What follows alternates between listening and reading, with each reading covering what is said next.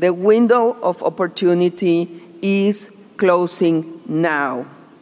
On both a professional and personal level, my message to all of you is this. We need your decisions. We need your leadership. We are out of time. Das hat die UN-Klimachefin Patricia Espinosa auf dem letzten Weltklimagipfel gesagt. Und jetzt haben die Vereinten Nationen mal nachgerechnet, was eigentlich von den neuen Klimazielen der Staaten zu halten ist.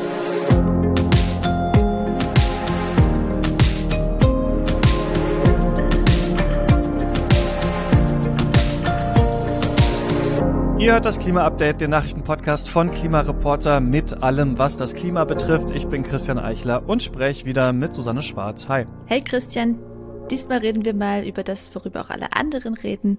Und zwar völlig zu Recht natürlich die Corona-Krise. Mhm.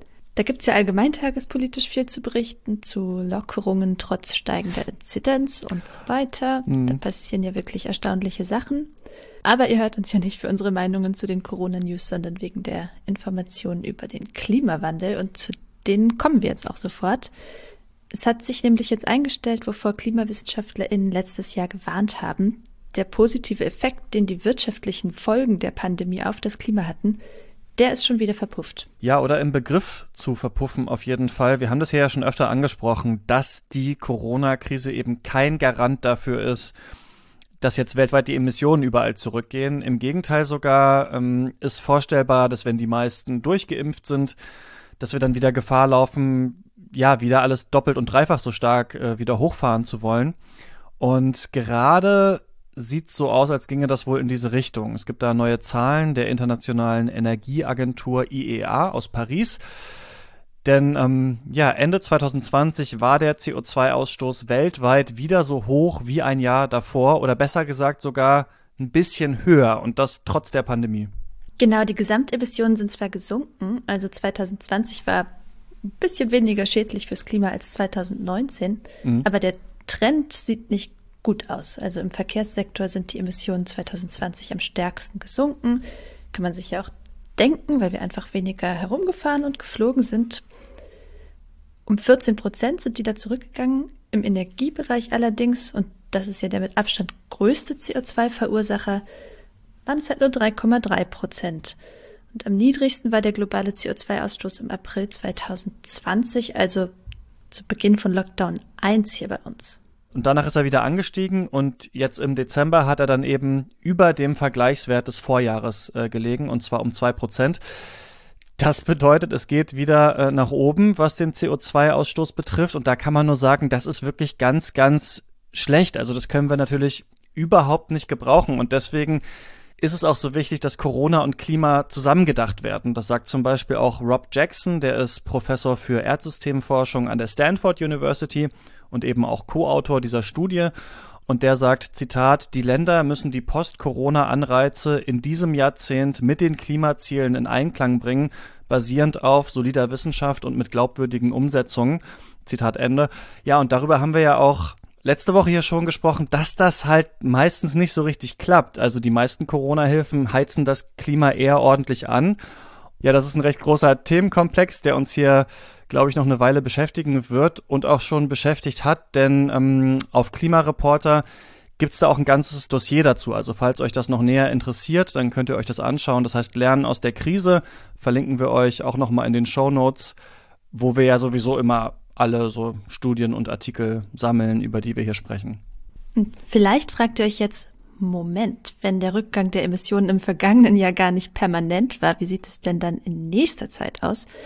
Was werden denn die neuen Klimaziele für 2030 bringen, die alle Mitglieder des Paris-Abkommens, also eigentlich alle Staaten, letztes Jahr vorlegen sollten? Und da kommen wir zu unserem nächsten Thema. Die Vereinten Nationen haben genau das nachgerechnet. Und Freunde des CO2-Erbsenzählens, es sieht nicht gut aus. ähm, bis zum Ende des Jahrzehnts würden diese Ziele die Treibhausgasemissionen der betreffenden Länder im Durchschnitt nur um ein halbes Prozent gegenüber dem Niveau von 2010 senken. Und ich weiß nicht, wie dir das geht, aber man baut sich irgendwann so ein, eine kleine Mauer aus Zynismus um sich auf, wenn man solche Zahlen immer wieder liest, oder?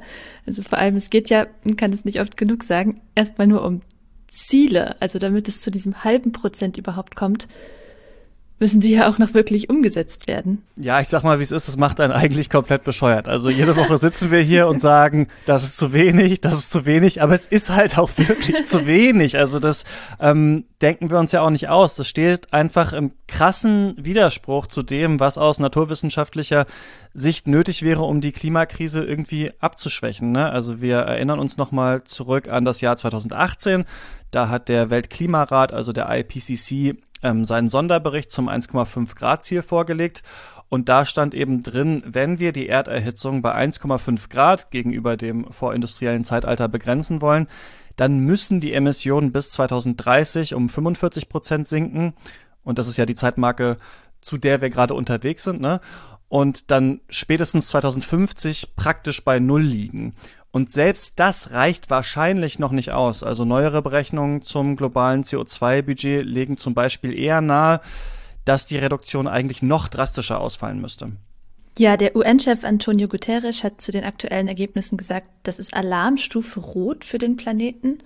Und die UN-Klimachefin Patricia Espinosa meinte, das sei, als würde man mit verbundenen Augen auf ein Minenfeld laufen. Und hinzu kommt ja auch noch, dass bisher immer noch nur wenig Länder überhaupt ein neues Ziel abgegeben haben, das man jetzt bewerten könnte, obwohl die Abgabe von solchen Zielen ja eine der wenigen formalen Verpflichtungen ist, die sich aus dem Paris-Abkommen ergeben.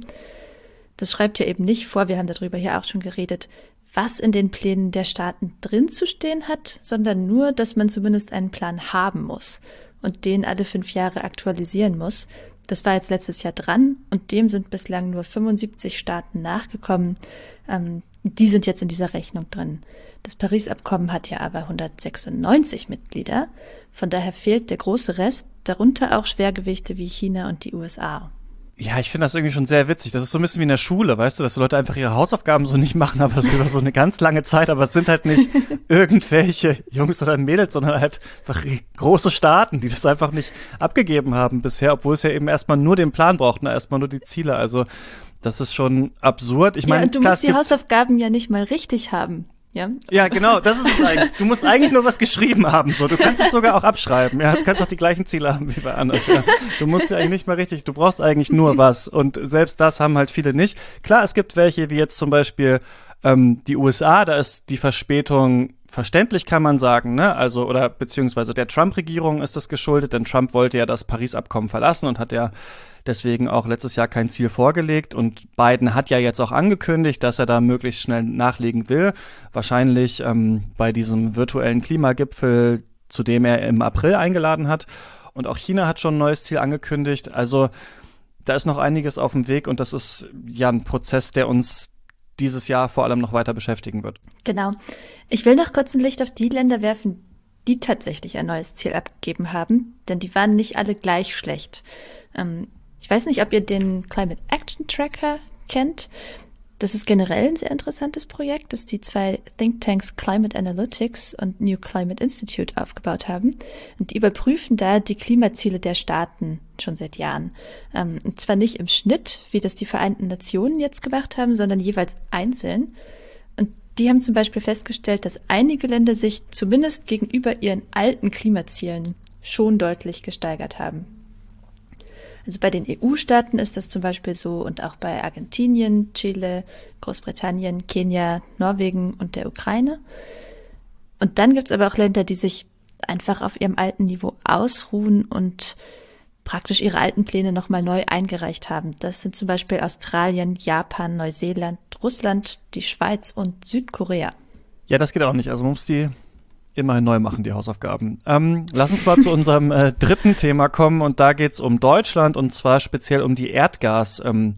Ähm, die klimapolitische Sprecherin der Grünen im Bundestag, Lisa Badum, hat mal nachgefragt, wie oft sich das Bundeswirtschaftsministerium so mit der Gaswirtschaft zu Gesprächen trifft und wie oft mit Umweltverbänden zu dem gleichen Thema. Und dabei ist rausgekommen, seit 2018 hat es überhaupt kein Treffen äh, zu diesem Thema mit Umweltverbänden gegeben.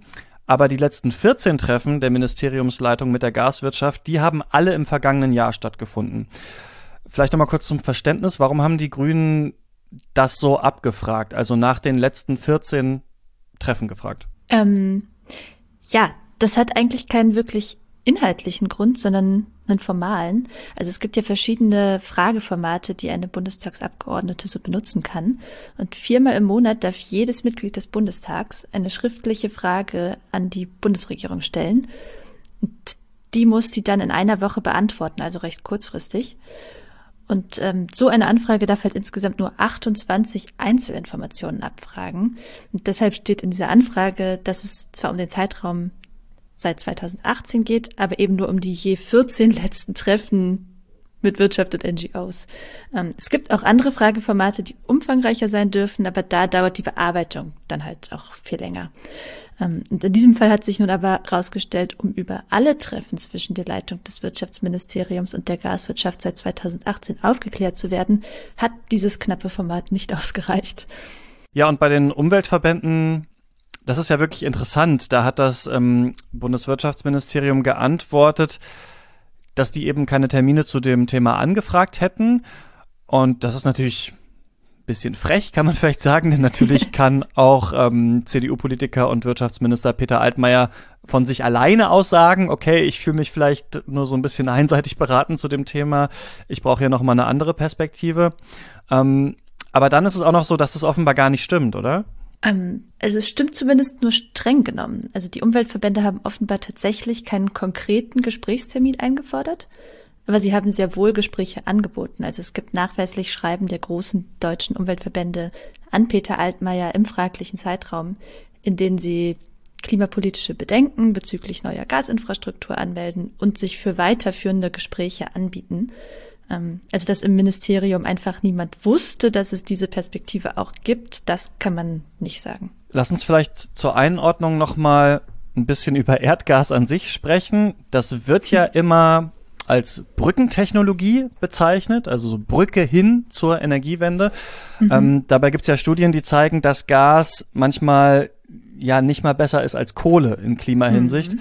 Ähm, es ist schon richtig, dass Gaskraftwerke weniger CO2 emittieren als Kohlekraftwerke, aber Gas ist halt, und das wissen wahrscheinlich viele nicht, oft schon klimaschädlich, bevor das überhaupt verfeuert wird. Ja, genau. Also Gas besteht ja im Grunde aus Methan, also einem Treibhausgas, das zwar kürzer in der Atmosphäre besteht als CO2, aber dafür noch viel wirksamer ist.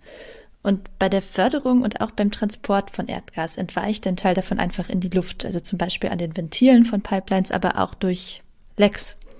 Und das wurde lange unterschätzt. Ähm, 2018 haben US-ForscherInnen zum Beispiel herausgefunden, dass der Methanausstoß der Öl- und Gasindustrie in den USA um 60 Prozent höher ist als gedacht. Ähm, aber Gas ist dabei auch nicht gleich Gas. Wie viel Methan genau austritt, das hängt unter anderem von der Fördermethode und vom Transportweg ab. Also zum Beispiel hat russisches Gas, wenn es in Deutschland genutzt wird, deutlich höhere Methanemissionen als zum Beispiel niederländisches Gas. Und das kommt allein schon durch den langen Transportweg. Also da gibt es einfach viel mehr Gelegenheit zum Austritt von Gas. Ja, und wenn das Gas aus den USA kommt, dann kommen zwei Sachen ins Spiel. Einmal Fracking, das ist eine Technologie, die da sehr weit verbreitet ist. Mhm. Dabei kommt es zu stärkeren Methanaustritten als bei anderen Bohrungen.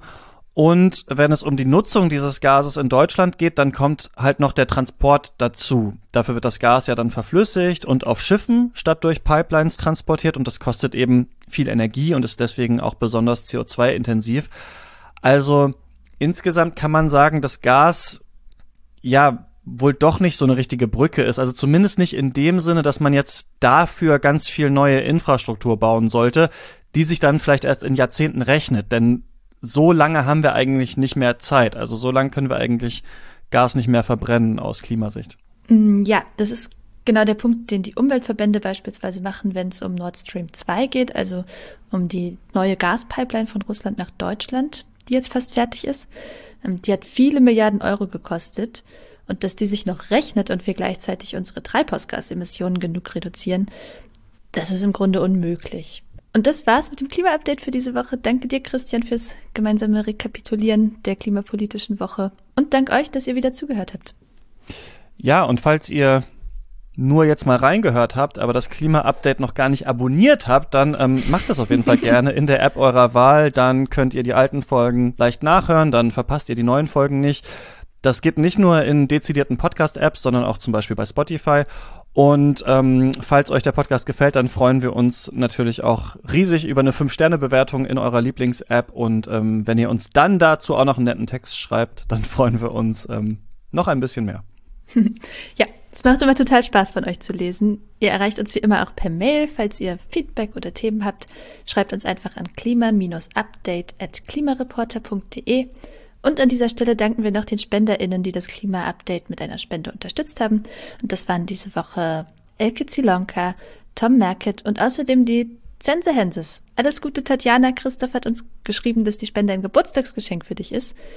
Ich hoffe, du freust dich darüber so sehr wie wir. Und hast und oder hattest einen schönen Geburtstag. Alles Gute auch von mir. Macht's gut. Wir hören uns hier wieder in der nächsten Woche. Bis dann. Ciao.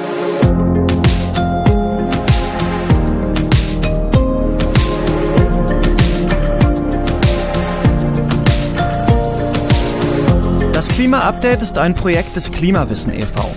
Produziert wird der Podcast von mir, Christian Eichler.